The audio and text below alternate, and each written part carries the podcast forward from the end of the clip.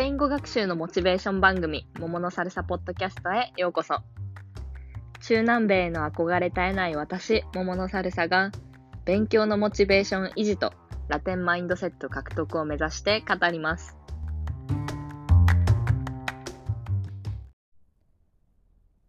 Hola hola、桃のサルサポッドキャストへようこそ。皆さん、いかがお過ごしですか？ちょっとまたまた最後の更新から久しぶりになってしまいました。いつもこう、なかなかね、不定期な更新の中で聞いてくださってる方、ありがとうございます。ちょっと最初にディスクレーマーというか、あの、お知らせ？なんですが、今、仮住まい中で、Wi-Fi がないところに住んでるんですね。なので、このポッドキャストの編集っていうのが、なかなかできなくって、でもあのあポッドキャストを更新したいなと思ったのであの編集しなくてもいいようにこう聞きやすちょっとあの一発撮りというかこう全部つなげて撮っちゃおうかなと思ってるのであのもし聞きづらいところがあればすみません。でどうしてあの仮住まいをしてるかっていうとですねちょっと仕事と関係があります。えっと、私4月に社会人になって仕事をしてるんですがその就職した会社が製造業で東京にあるんですけどでその仕事の中で製造業でこう物を作って売ってる会社なんですがあのえっ、とその1年目の実習のあの工場実習っていうのがあるんですよね。で3ヶ月間実際にこう自分たちが工場に行ってあの、まあ、自動車を作ってそれをね あの、まあ、どういうふうに自動車ができてるのかとか、まあ、もちろん自動車のことなんて何も知らなかったのであのどういう構造になってるのかとかいろいろ、まあ、学ぶことはたくさんあります。でその工場の仕事を今してるのでちょっと仮住まい中であの w i f i がないです。はい。結構ね工場の仕事っていうのもうんまあどの仕事にも一番思うのはどの仕事にもいろんな大変なことが同じくらいあるんじゃないのかなと思ってあの本社でこれまで働いてた時と比べて結構やっぱり体力的にすごくしんどい。8時間ほとんどあの昼休憩以外ずっと立ちっぱなしでずっと体を使っててこう一日あの週末明けて月曜日とか結構リフレッシュできてよし頑張るぞと思ってももうその月曜日が終わったらすごく体が痛い。腰とか肩とかそれに加えてあの朝晩と夜晩夜勤がこう1週間ごとであるんですよね。だからちょっとなかなかね週末を使って次の週のあの勤務に体をアジャストしていくんですけど結構それもなかなかね今まで夜勤ってやったことないもちろんなかったし私結構早くいつも寝たいタイプの人間なので夜勤になれるのに一番苦労したかな。あともう一つ苦労したことが私食べるのがすごく遅くって結構あののんびり食べたいんですけど昼休憩がねあのちょっと短くって食堂に行って食べるんですけど全然友達と一緒に食べてても喋ってる時間がない。ずっと黙々となんかもうフードなんて言うんでしたっけ。タイムアタックみたいにずっと本当に書き込んでる。感じでそれがね結構正直辛いです。であの今日のねタイトルにあるスペイン語で仕事をしたいできるのか問題っていうとこにもそこからちょっとつながってくるんですよね。20代半ばで結構誰もが通る悩みかなと思うんですけど、あ、なんか私この仕事でずっとやっていくのかなみたいな。で工場で働いてて、あのーやっぱ体はすごくきついけど頭は割と自由というかあの、ね、考えることはそんなになくって来たものを作ればいいだけなのでそうあの結構私の中にもそういう疑問が生まれてきたっていうか考えるようになりました。であともう一つきっかけがあって私結構ねうんこれは4月4月じゃないか。結構工場で働く前からまあまああのあったことなんですけど、まあ、平日終わって週末にあのいつも彼氏と会っててで日曜日の夜になるとね私がすごくあー明日行きたくないなみたいなことを言ってるし思ってるしあの彼にもすごくいつも言ってるんですよね。でちょっとある時なんか彼に聞いてみたんですよ。あの私はいつもこう言ってるけどあなたはなんかそういうふうに思うことってないのってそしたらあの彼は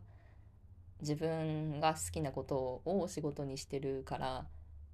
別に月曜日朝行きたくないなって思うことはないかなみたいな。で逆にあの私の好きなこと本当に好きなことで仕事にしたいことって何なのみたいな。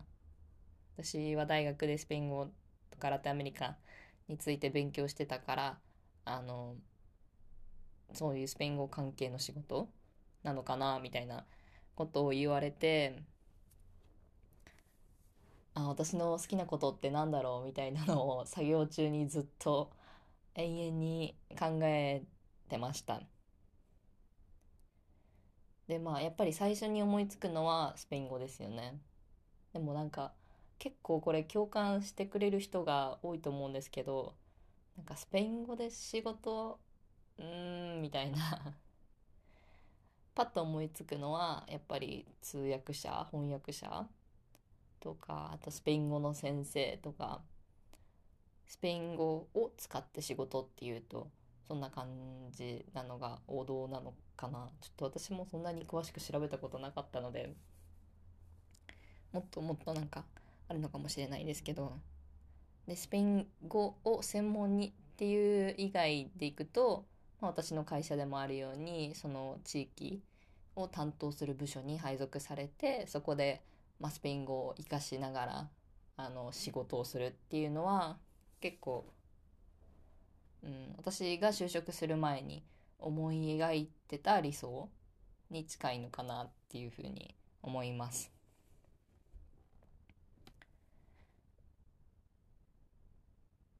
でねでもうんスペイン語で仕事を、まあ、そのスペイン語を扱う仕事にしても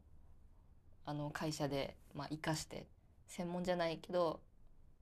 こうそういうバックグラウンドを生かしてあの仕事をするっていうにしてもなんかね自信がないんですよね。自信なんかできるかなって。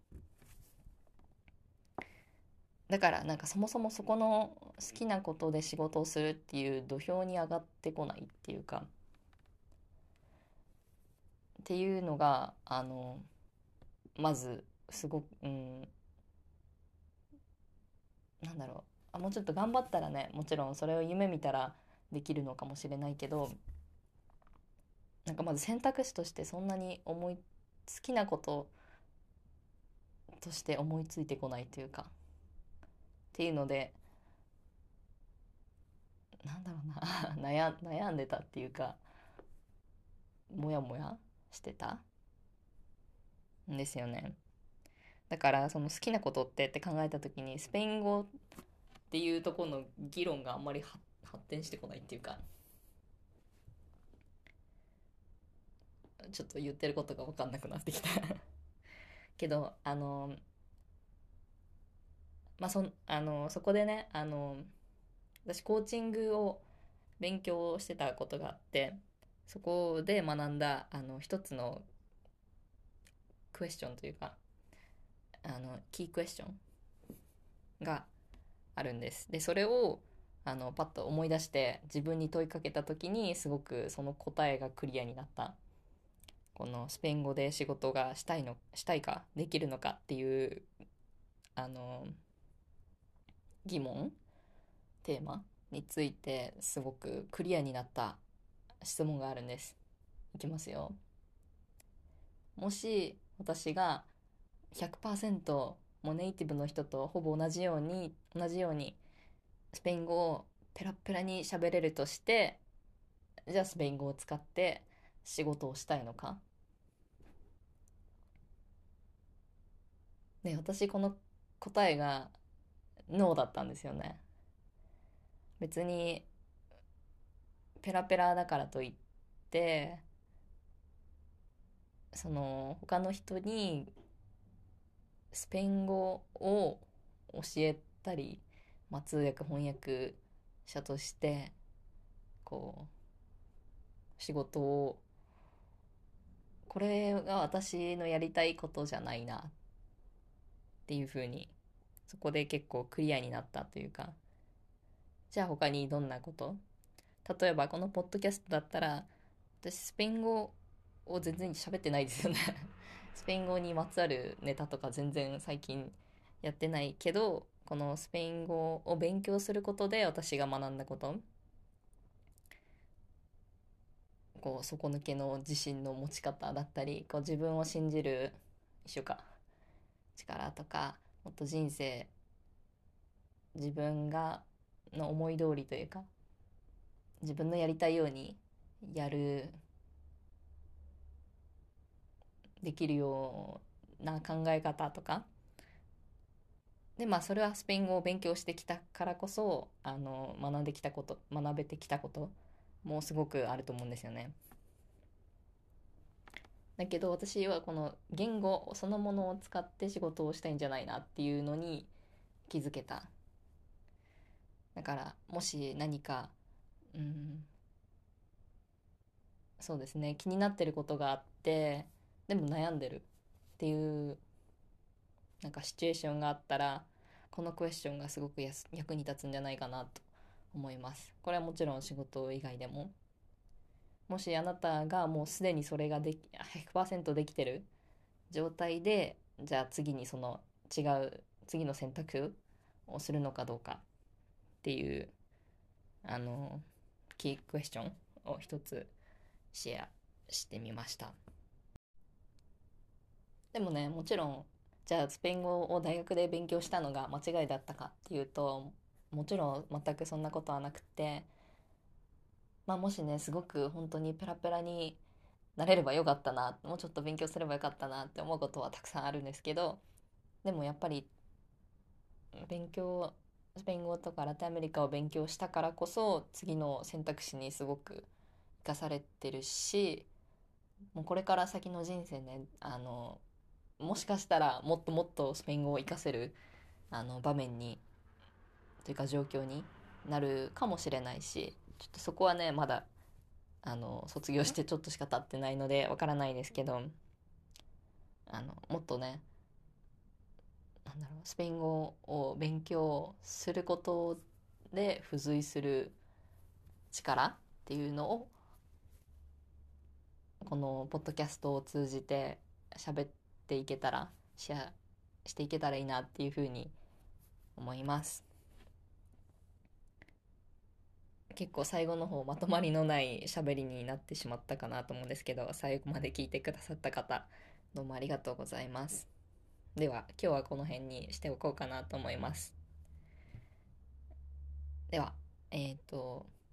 なんだっけ。あ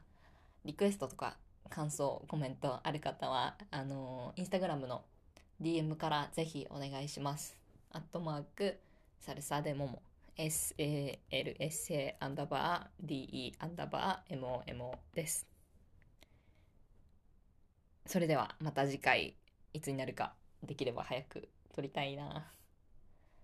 Hasta la próxima。 Chao